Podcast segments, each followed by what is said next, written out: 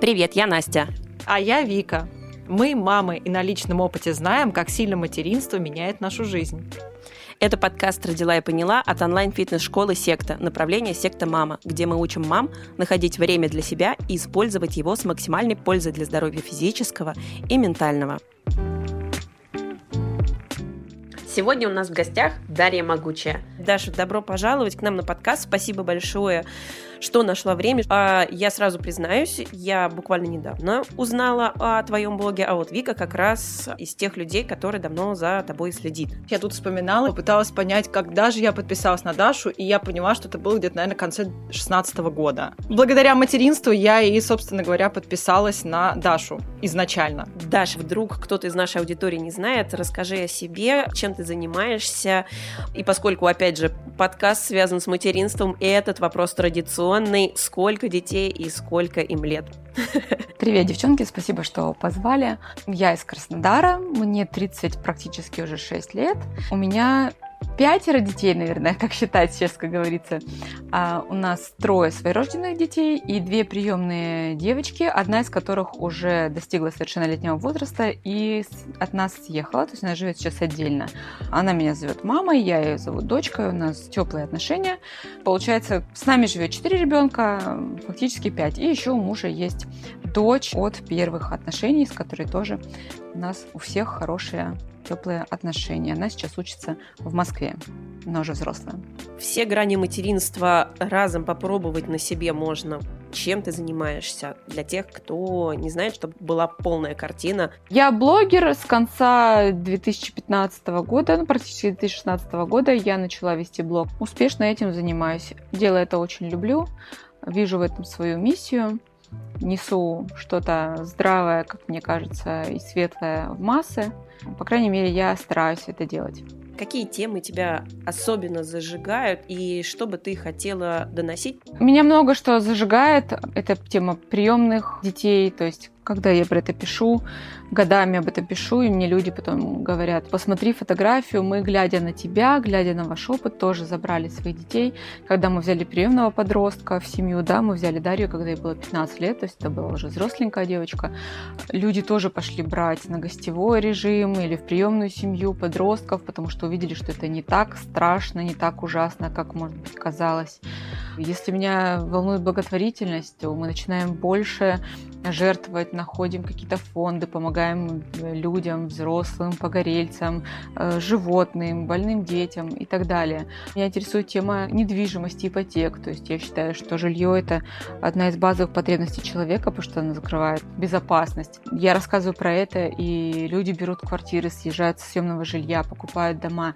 Понятно, что они делают это не благодаря там мне, то есть я там денег не даю на это, но эту мысль, это зерно, они получают у меня, это они мне так пишут, то есть это не я сочиняю, не у меня там раздутое эго, то есть мне люди говорят, никогда об этом не думала, но глядя на тебя, тра-та-та-та-та, мы решились, мужа уговорила, муж теперь доволен, тебе приветы передает, и таких людей сотни. У тебя в шапке написано, что ты мотивируешь. И вот здесь очень важный момент, сколько вот я смотрю, тебе многие пишут слова благодарности, спасибо, что мы вот благодаря тебе узнали об этом, об этом, об этом, что не все так страшно и в ипотеках, и в приемных детях. И вот тут вопрос, а что мотивирует тебя саму изначально, когда ты начала вести свой блог, помимо тем, которые ты перечислила, что в жизни, в принципе, тебя мотивировало к тому, чтобы стать вот этой вот Дарьей Могучей, которую сейчас знают много человек? Что тебя мотивирует саму в жизни? Если вообще изначально мотивировали, конечно, дети очень сильно. Мотивирует именно вести блог, я очень люблю делиться. Я это называю, ну, шутливо, что я люблю умничать, но я именно люблю делиться информацией, опытом. Я хочу, чтобы люди жили лучше, потому что когда вокруг тебя 10 счастливых человек, в твоем, например, окружении, то и тебе самому хорошо. А если это тысячи людей, тысячи довольных, счастливых людей, у которых ладится с детьми, у которых есть свое жилье, у которых хорошая работа, прекрасные взаимоотношения с мужем там, или с женой, это же замечательно. И чем больше таких людей, тем здоровее наше общество, и тем мне же самой класснее в таком обществе жить, где адекватные, прекрасные люди, у которых, конечно же, есть трудности, но они с ними справляются. Ну, вот как-то так. И я, разумеется, понимаю, что рай на земле не существует, и, и все люди такими не будут. Но зачем нам все? Нам достаточно вот какого-то своего количества тем, кто готов. Знаешь, ты сейчас как раз мне напомнил одну фразу, которую мне в свое время сказали, что оздоравливая одну часть организма, мы помогаем организму самому целиком исцеляться. Я говорила о том, что я православная, у нас православная семья, и я как-то приняла тот факт, я верю в то, что Бог э, в каждом а, заложил что-то свое хорошее, чем он может приносить э, пользу миру. И я свою миссию, скажем так, вижу в том, ну не то чтобы таланты, сильные стороны, что я могу простыми словами доносить до людей сложные какие-то вещи, сложные смыслы. Я это делаю, я это люблю, у меня это получается, людям это нужно, как я сужу по обратной связи. То есть здесь все совпало. Главное мне следить за тем, что я говорю, чтобы делать это все корректно, правильно не давя на людей, не умничая, но это уже мои проработочки. И насчет мотивации, когда я родила Луку, первого сына в 2014 году, можно смело сказать, что моя жизнь изменилась действительно на до и после, то есть это было не после замужества или не с появлением блога и славы и денег в моей жизни, а именно с рождением сына, потому что тот момент, когда я смогла остановиться, оглянуться, посмотреть на свою жизнь, понять, как я не хочу жить, к чему я не хочу возвращаться, и найти свой путь, как именно я хочу жить. И когда ты живешь сам без детей, или уже с мужем там, или с женой, вы можете жить не то чтобы аскетично, там от зарплаты до зарплаты, может быть, там перезанять, спустить все деньги на какое-нибудь классное путешествие, чтобы было что вспомнить, то есть как-то жить более бесшабашно, что ли. А когда у тебя появляется ребенок, если ты здравый человек, ты уже не можешь себе позволять такое безрассудство, скажем, жить в долг, не иметь что поесть на ужин, например, сходить друзьям поесть, как это было в студенческие годы в общежитии кому-нибудь. И ребенок мне показал, что я хочу лучшего для него. То есть для себя, да, перебьюсь, да, мне не надо, да и так нормально. А когда ты смотришь на своего ребенка, ты понимаешь, что я хочу дать ему больше, чем есть у меня сейчас. Мне для этого нужно постараться. И вот, собственно говоря, тогда я и начала стараться, я начала искать пути, как мне можно заработать денег. Мы с мужем стали больше крутиться, суетиться, думать. И, собственно говоря, у нас не с первой попытки, но у нас получилось. Супер. Дети это мотиваторы. Многие женщины это подчеркивают, что когда у них родился ребенок, они переосмыслили свои подходы к жизни. Но тут вопрос, а как именно у тебя получилось строить свою самореализацию? Что ты делегировала? Каким образом у тебя получалось найти время на то, чтобы заняться собой? Ну, мой путь нельзя приложить каждому человеку, да, потому что это штука индивидуальная.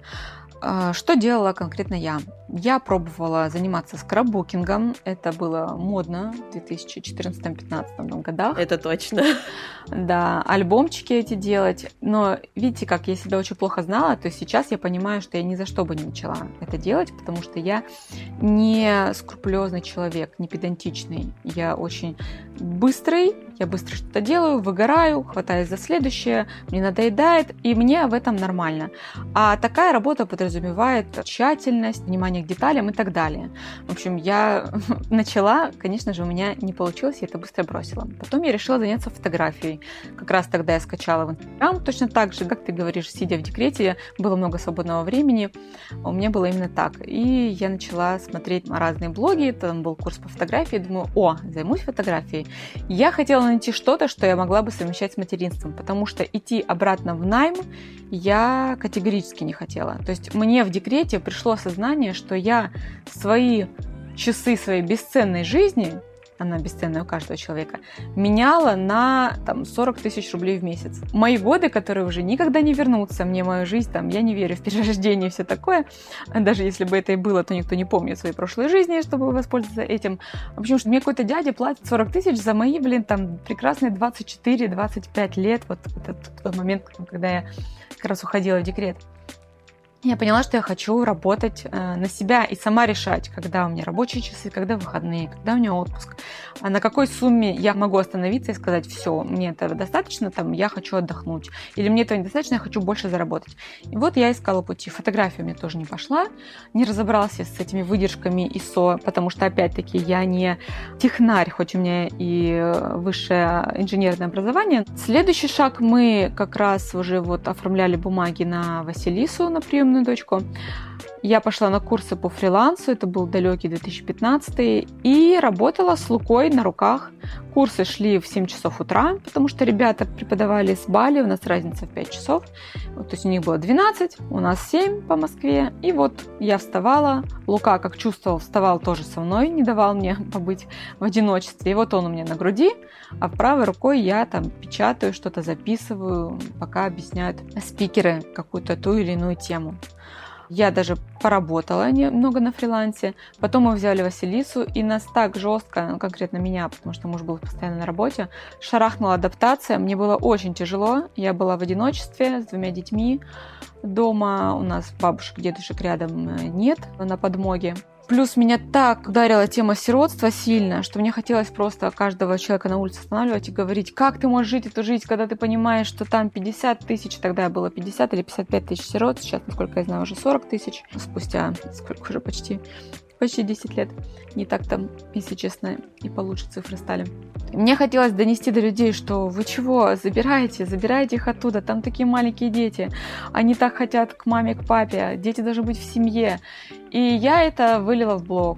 Я сейчас понимаю, что я была очень категорична, что мне как бы пелена застилала глаза, я не могла понять, как взрослые люди могут спокойно жить, понимая, что есть дети, которые сейчас совершенно одни в этих больницах, в этих э, домах малютки. Сейчас я, конечно, уже поспокойнее к этому отношусь. Я по-прежнему считаю, что все дети должны жить в семье, но понимаю, что, конечно, это очень тяжело, это не то, что не для всех, но тут на одной жалости не выйдешь, потому что жалость заканчивается ровно тот момент, когда ты привозишь ребенка домой. Больше тебе его жалеть не за что, и ты просто начинаешь с ним жить.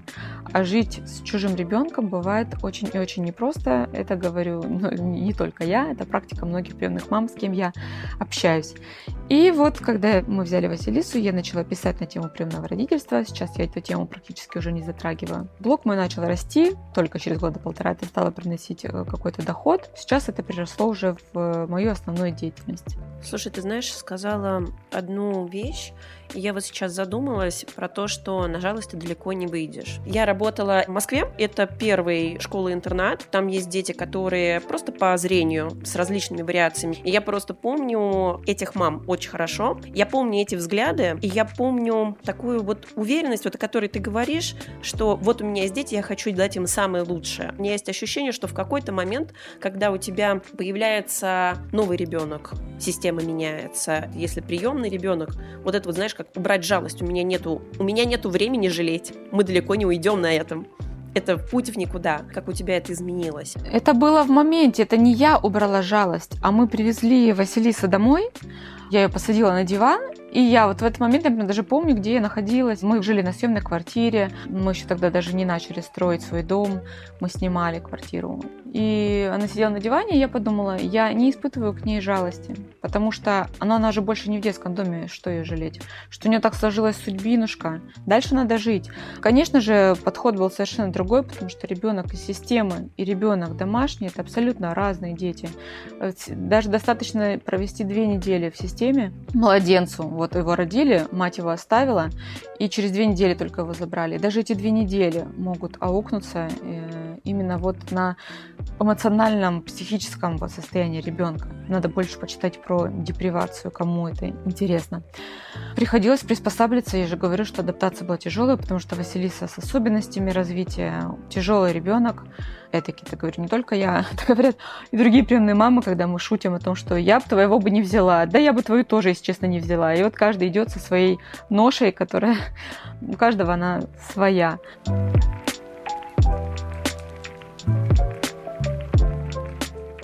Я себя чувствую таким вот бронетанком, потому что на самом деле я же очень много хейта получаю и получала. И по поводу того, что я приемная мама в том числе, потому что те люди, у которых нет приемных детей, они лучше знают, как мне надо воспитывать приемного ребенка, как его надо любить, как его надо реабилитировать. То есть они все знают лучше. Почему они сами не берут приемных э, детей, тут, конечно, загадка, но они себя оправдывают тем, что они честны по отношению к себе и к ним, что они вот не полюбят, поэтому они вот не берут. А я вот взяла, делаю все неправильно. Но когда ты вывозишь своих детей к океану. Это первый раз было, когда мы летали на Шри-Ланку на месяц. Луке было два с половиной, Василисе было три с половиной года. И дети едят в феврале там, свежайшие фрукты, купаются в океане, играют с песочком. У Василисы тогда стартанула речь, наконец-то, в три с половиной года. Она заговорила предложениями, она заговорила связно, она там отказалась от памперсов. Ты понимаешь, что срать ты хотела на всех этих хейтеров вместе взятых. Как ты в себе находила силы вообще, в принципе, заземляться, не пропускать это внутрь? Я просто направлена вообще по жизни в себя, а не вовне. То есть я не из тех людей, кто, если я сейчас разведусь с мужем, а что про меня скажут-то? Как у меня есть девочки, которые писали, я не оформляю ребенку инвалиду, не оформляю инвалидность, потому что, а что скажут соседи, что у меня ребенок инвалид? Я говорю, так он у тебя и так же, говорю, с ограниченными возможностями. Ну да, но если прям вот еще и бумажка будет, то есть понимаете, да, люди делают что-то вот, чтобы их оценили или, не дай бог, не осудили другие люди. Но это иллюзия, тебя всегда будут осуждать. Вы знаете, когда меня не осуждали? Когда я ни хрена не делала. Вот когда я не отсвечивала. Это точно. Да, когда у меня не было приемного ребенка, когда я не собирала сборы для, на детей, тысячные сборы, миллионные сборы, когда я не собирала на беженцев э, из Украины, на больных детей из ДЦП, на детей с ИМА. Вот когда я это начала делать, вот тогда меня и стали смешивать, скажем так, с, с говном. А когда я ничего этого не делала, так я и людям не была заметна. То есть ничего не делаешь, а тебе ничего не говорят. И плохое не говорят, но как бы и хорошее не говорят. И да, но ты и сам понимаешь, что ты ни черта не делаешь. Это тоже норм, можно жить ровно, вообще без проблем. Но если ты живешь еще и с оглядкой, что я бы вот это вот хотел бы сделать, ну а вдруг вот люди что скажут, вот я бы вот так бы поступил, но а, а если меня осудят? Как бы мне не то, чтобы прям совсем плевать. Конечно же, я живой человек. Мне бывает досадно, мне бывает обидно. Меня расстраивает то, что ты понимаешь, когда ты делаешь что-то плохое, не знаю, там, ты пьяный сбил человека, тебя осудили. Ты вот самокатчик превысил скорость на пешеходном переходе, сбил беременную женщину. Пример из недавних новостей. Тебя осуждает общество. Это понятно. А тут ты, живя на съемной хате, берешь сложного приемного ребенка, потому что у нас с мужем было мало мозгов, то есть не потому что мы герои, потому что мы не понимали просто, что нас ждет. Ты берешь приемного ребенка, и по идее общество должно тебя поддержать, сказать, блин, я так не могу, но вы, конечно, ребята вообще молодцы. И большинство людей так и делают. Но есть какая-то часть, процентном соотношении, сколько это процентов? Один или процент или десять. Но какая-то часть, которая говорит, а, там, вы взяли ради денег. Ты показываешь им, сколько денег платит государство. Они такие, ну да, не ради денег. Но значит, вы взяли ради хайпа. Ты говоришь, да нет, какой хайп? Я о приемном родительстве думала задолго до появления я давно об этом думала и представляла себя приемной мамой. И мои родители тоже взяли же подростков и люди начинают это все обесценивать, потому что им настолько сложно понять, как ты живешь и идешь, берешь на себя такой груз, такую ответственность. Должен быть какой-то подводный камень. Деньги, там, слава, потешить свое эго, говорить, что ты герой. Вот. И для меня, конечно, это удивительно. Помню, девочка родила тройню. На аборт хотела сделать, потому что у них денег не было на тройню. И в итоге она родила, и сейчас у них все хорошо. Мы собрали 100 тысяч, возила ей в перинатальный центр, она в Краснодаре рожала. А потом я читаю, что я на эти деньги себе, например, там сделала лестницу в доме. Ну, параллельно у меня шел уже ремонт там в доме, мы делали лестницу. И, и ты думаешь, да елки-палки, ну как так-то? Ну, то есть ты стараешься, а тебя это обесценивает. Ну, это просто, это по-человечески обидно. Но чтобы меня это остановило, с какой стати? Вообще просто даже не представляю, почему я должна остановиться. Потому что кто-то там что-то про меня говорит. Ну и плюс я еще так смотрю сквозь призму лет, где эти люди сейчас, что у них изменилось в жизни, сделали они что-то вообще там хорошее, полезное, или они так и живут. И там, как изменилась жизнь у меня, как живут мои дети. Вот, то есть мне главное, я и мои дети, я эгоистка, и это прекрасно. Мне кажется, каждый человек должен смотреть внутрь себя. Как живу я со своим мужем, как живут мои дети. Сделала себе хорошую жизнь, и потом начинаешь помогать людям извне. Закрыла свои потребности, потребности детей, там у меня у детей все хорошо. Помогая другим, я не отбираю у своих детей, я не отбираю у своей семьи. И вот ты уже можешь оглянуться и подумать, я хочу помогать старичкам, например, я хочу помогать а, там, приюту кошечек или собачек, я хочу помогать фонду который помогает онкобольным детям, или паллиативную помощь. То есть вариантов помощи дофигелион. Устраиваешь свою жизнь и начинаешь смотреть на людей вокруг. Даша, вот у меня вопрос, как не выгореть маме, потому что мы никогда не бываем готовы к материнству, даже если мы очень сильно готовились, а тем более, если происходят такие вещи, как приемное материнство, к нему тоже нельзя быть готовым. Как не забывать себя во всем этом, потому что я видела мам с детьми с особенностями, и они как раз, знаешь, вот готовы выложиться полностью, но при этом забывают про себя. Как я говорила, была, по сути, одна с Лукой Василисой. У меня муж работал до 11-12 ночи. И мои родители живут в станице, они работали, мужа, мама тоже была занята. То есть оставить детей и пойти куда-то мне самой, знаете, на массажик сходить не было возможности. Плюс не было, я думаю, денег тоже. У нас тогда было не особо, чтобы я там разгуливала по спа, например. Как советуют, да? Сходи в спа, расслабься. Первая зима, то есть мы взяли Василису в декабре, была прям тяжелая. Мне это помнится такой период ее плача. Она боялась всего, улицы, фонтанов, воздушных шариков, э, пространства открытого. То есть ребенок просидел два года в э, кроватке, в комнатке, и она орала. Плюс маленький Лука, ну, тут надо сказать, что это подарочный ребенок был и остается, собственно говоря, поэтому мы и взяли так быстро приемного ребенка. Луке было всего год и четыре, потому что он был спокойный и адекватный. Слава богу. Я ждала отбоя, я прям как сейчас помню, это съемная квартира, я жду 8 часов, чтобы уже начинать купать, готовить ко сну. Василиса полтора часа примерно каждый вечер качалась в кровати с завываниями, только так она могла уснуть. В это время мне добренькие люди советовали покачать ее на ручках, потому что она хочет на самом деле ручек и материнского тепла. Считаешь, это я просто подкатывала такая безнадега. Я даже помню один такой момент, когда я помню, что я ждала вечера, чтобы э, какой-нибудь себе сделать коктейльчик. Ну, разумеется, я не пила в таком понимании. Ну, вот, например, там мешала себе э, при том, что сейчас я тоже это делаю, но я, например, могу там выпить коктейльчик или обычно пью безалкогольное пиво, потому что я не люблю такое, ну, там, или бокал вина, и все.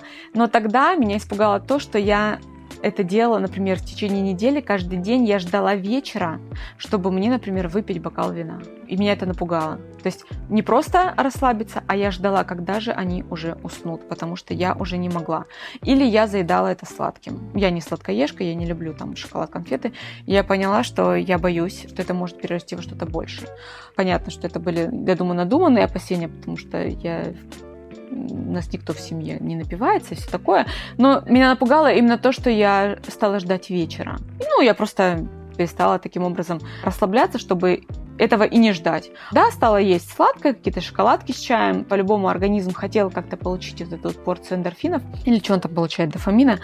А, чтобы успокоиться. И, ну, потом наступила весна, стало как-то более солнечно, Василисе ну, адаптировалась на более-менее к нашей семье, к окружающему там миру и так далее, стало полегче. То есть какой-то, вы знаете, там моей работы над собой или там муж стал помогать и возвращаться раньше. Нет, такого ничего не случилось, резких изменений никаких не было.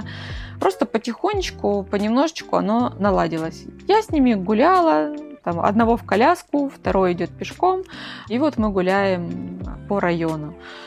Блог мне помогал, потому что там я общалась со взрослыми людьми, которые могли мне внятно что-то ответить, в отличие от моих детей маленьких. Как не хватает человеческого общения, просто да. которые в две стороны. Да, человеческое общение, да. Это факт. Ну, было окружение моих близких, которые также оставались со мной. Потом мы родили Тишу. А, это Луке уже было три года, Василисе было четыре года. И только когда Тише был годик, и у меня блог начал приносить уже такой доход, который ты понимаешь, что он будет постоянный, и ты можешь рассчитывать на какую-то сумму. Я наняла няню, не помню, даже на половину дня, наверное. В общем, она с ними гуляла. Это было прекрасно, потому что я отношусь к тем мамам, которые ненавидят детские площадки, что, в принципе, нормально для взрослого человека, о чем там делать-то. И я смогла работать нормально, больше уделять времени работе. И как только я наняла няню, у меня скакнул доход. Ну, не прямо как бы на следующий день, но как бы где фокус, там и результат. То есть я стала больше времени уделять работе, у меня увеличился доход. Няня готовила что-то для них легонькое, типа там супчика там, или картошечки или еще что-то. И вот она с ними по району, у нас был прекрасный район, закрытый, с озером там и э, кучей детских площадок. И вот она с ними там гуляла. Справлялась вполне, девочка молоденькая, там ей было 23 года, соответственно, как бы она прекрасно могла с ними бегать, прыгать, там не уставала, не надрывалась. Мягкая, добрая, ну я смотрела, как дети к ней относятся. Мне было тяжело решиться на няню, потому что были вот эти затыки, что какая же ты мама, если у тебя дети с няней. Но мне опытная мама, тоже блогер, кстати, Таня Родионова, у нее трое детей, сказала, что моя задача, она про себя говорит, моя задача сделать добрую, адекватную маму. Вот пусть они с няней рисуют, лепят, все это потом убирают, вытирают, а я буду оценивать эти рисунки и поделки, восхищаться, хвалить и говорить, как прекрасно, там, спасибо, что вы там сделали вот это вот мамочки. И я действительно поняла, что от того, что я все тяну сама, это к слову о том, что вот когда мама готовы расшибиться в лепешку да, ради детей, но забивает на себя, когда ты без сил, ты и ребенку много-то дать не можешь. А если ты даешь много, то когда у тебя будет силы, ты сможешь дать еще больше. Вот в чем прикол. И если ты выгоришь, там, ляжешь пластом, то кто позаботится о твоих детях? Кому еще нужен твой ребенок, так же, как тебе? Мужу максимум и твоим там его родителям. Это хорошо, если. А зачастую только тебе, тебе и мужу, если он есть, если он адекватный. А еще мамы часто говорят, вот я, например, когда оставляю на мужа, мне приходится там типа еще больше там убираться после них, потому что бардак, то все. Но, во-первых, а, я думаю, у нас у всех есть рот и уши, да, у тебя рот, у мужа уши, и можно донести какую-то информацию, что, например, там, слушай, так не пойдет такой там бардачела после вас а, разгребать. Это, во-первых. А во-вторых, окей, да, бардак останется, но это же не значит, что тебе теперь нужно все время быть дома, чтобы все было под контролем, чтобы дети были вот точно накупаны по твоей там методе, по твоей системе, не так, как муж там моет ноги, попы, зубы. Почему некоторые женщины делают из своих мужей каких-то старших детей, на которых нельзя положиться, которым нельзя доверить, которые их не слушаются и так далее, я, ну, я не понимаю. То есть вы выходили замуж, получается, за каких-то детей, подростков. Почему вы не верите, что взрослый мужик может справиться с ребенком? Иногда даже смотришь какие-нибудь комментарии, и все пишут, у меня муж не такой, вот он вообще не соображает, не понимает. И здесь очень важно, как ты уже говорила, иметь рот и другой стороне иметь уши и учиться договариваться. Что значит не соображает? Если он выходит из дома, там, не знаю, забывает у вас детей, ну, надо проверить на какую-нибудь, там, не знаю, склероз. Нет, ну, прям правда, на склероз, на какую-то деменцию. У человека, видимо, уже какие-то диагнозы. Но это будет случай один там, на 100 тысяч, что уже что-то началось. В остальных случаях вы просто делаете его неспособным. Когда все тащишь сам, ты, конечно, классный. У тебя во лбу звезда горит, у тебя медали и ордена на груди, самой лучшей матери. Ты чувствуешь себя состоявшейся, все держится на тебе, потому что кто, если не ты? Толку-то от этого. Лично меня не зажигают материнские регалии, ну, не очень. Я хочу состояться в других сферах тоже. То есть у меня задача в материнстве сохранить свою кукуху, и чтобы детям как можно меньше что было потом обсуждать с психологом. Вот. Ну и что, разумеется, они там э, не убились, пока э, растут. То есть я за этим слежу, за безопасностью. Как они будут учиться на пятерке или на пятерке и четверке? Сколько у них кружков? А мой ходит на шахматы, а мой ходит вот еще на робототехнику, а мой ходит на то, на все. А ребенок твой счастлив вообще? Мне кажется, вот это самое сложное. Что чувствует твой ребенок? Спокойно ему или неспокойно с вами? Какой эмоциональный фон в семье? А не грызетесь ли вы постоянно с мужем? А не писается ли у тебя ребенок потом после этого? А ты таскаешь его по неврологам, вылечите, вылечите. Прекрати с мужем ругаться при ребенке, просто орать друг на друга. Или прекрати терпеть побои, например. Как некоторые так живут. То есть самая главная задача у меня, как матери, это вырастить счастливых, максимально по возможности счастливых детей здоровых психически. Это тяжелая задачка, на самом деле. Ты мотивируешь на здоровое и расслабленное материнство. Предлагаю исправить в шапке профиля, что мотивируешь на расслабленное материнство. Это факт. Если есть какие-то фобии, расслабленное не равно наплевательское. Это не значит, что у меня дети ходят с каким-нибудь лишаем на полтела, а я такая, да ничего, это, наверное, загар сходит. Нет, разумеется. Это в том плане, что ты свои страхи, свои фобии не проецируешь на детей. Это ты идешь и относишь это к психологу или к психотерапевту, если у тебя совсем уже все плохо. Но не так, что ты не пускаешь ребенка на площадку, потому что ты где-то прочитал, что ребенок на площадке убился. Кстати, я тоже пошла разбирать психологу, потому что я в какой-то момент задумалась, почему меня так уносит, если дети начинают болеть. И как оказалось, что причины именно в, во мне, а не в детях. Да дети вообще ни при чем. Они живут свою жизнь. А ты об них, так сказать, отражаешься и разбирайся с собой. Это факт. Часто девочки живут в семье, живут так, как им сказали. Потом выходят замуж, у них рождаются дети. И они не знают, а чего они хотят, чем они хотят заниматься, пока дети с няней. А как они объяснят, мол, ты там что-то бездельничала, что ли? Не могут себе это разрешить. То есть им это не позволялось, опять-таки, девочки, это тоже повод сходить к психологу, проработать эту тему я э, спокойно могу сесть и почитать книжку, потому что я сама себе хозяйка, наконец-то, прекрасно, мне никто не гонит мыть посуду, как это в детстве, или на огород картошку полоть, колорадских жуков собирать. А у меня детство прошло в станице, не в городе. Вот, я могу спокойно посмотреть сериальчики, если мне хочется, там, и, или еще заняться какими-то своими вещами. А, да, или просто поспать меня не мучает совесть, потому что я сама себе уже хозяйка, и я сама себе взрослая. И мне не надо никому давать отчет, а что ты делала целый день? А ты что, бездельничала? Ты что, спала целый, там, не знаю, в обед спала, что ли? Да, да, спала, хотела и поспала. Потому что я сама себе хозяйка. Это прекрасное чувство вырасти, стать взрослым человеком не только по паспорту, не только потому, что из тебя дети повлазили, вот, а потому что ты сама понимаешь уже, я взрослый человек, я устала, сказать мужу смело, я устала. И на его от чего ты устала написать список, от чего ты устала, разделить обязанности. А, на это нужно много смелости на самом деле. Особенно, когда ты финансово зависишь от мужчины, а многим мужчинам сносит крышу. И не только мужчинам, женщинам тоже, но зачастую у нас все-таки в декрет уходят женщины. А, мужчинам сносит крышу экономическая власть. Спасибо, Даша. Это было великолепно для всех, и для нас, и для наших слушателей.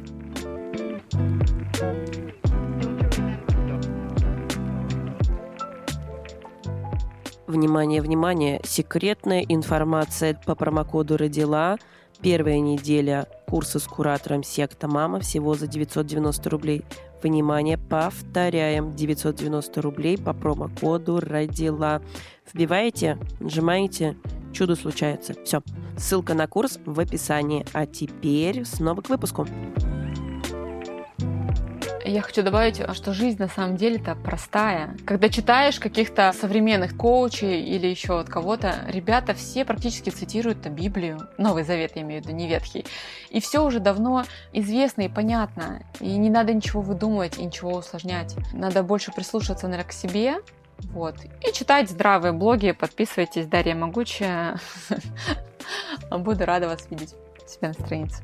Спасибо, Даш, спасибо тебе огромное. Я точно чувствую, что вот сейчас а, закончится запись, и я пойду это все пропускать через себя. Вот как раз вот этот вот опыт примерять на себя, смотреть. Я точно вдохновилась. Вот мне пришли тут помощники. В данную секунду дочь наклеивает на меня наклейку. И я понимаю, что после нашего разговора нужно будет время с ними побыть, а потом вечером время для себя. И проговорить с ними про личные границы. После твоего разговора я понимаю, что даже какие-то вещи и подходы уже во мне немножечко изменились. Спасибо за твой опыт и спасибо за то, что ты так ярко о нем сообщаешь, не скрывая ничего. Это как раз дает возможность преодолеть кому-то свои внутренние страхи. Благодарим тебя. Пока. Наш подкаст выходит каждые две недели. И не забывайте подписываться на нас и наше сообщество «Секта Мама» в соцсетях, чтобы не пропустить новые выпуски. С вами была Вика и Настя. До новых встреч. Пока-пока. thank you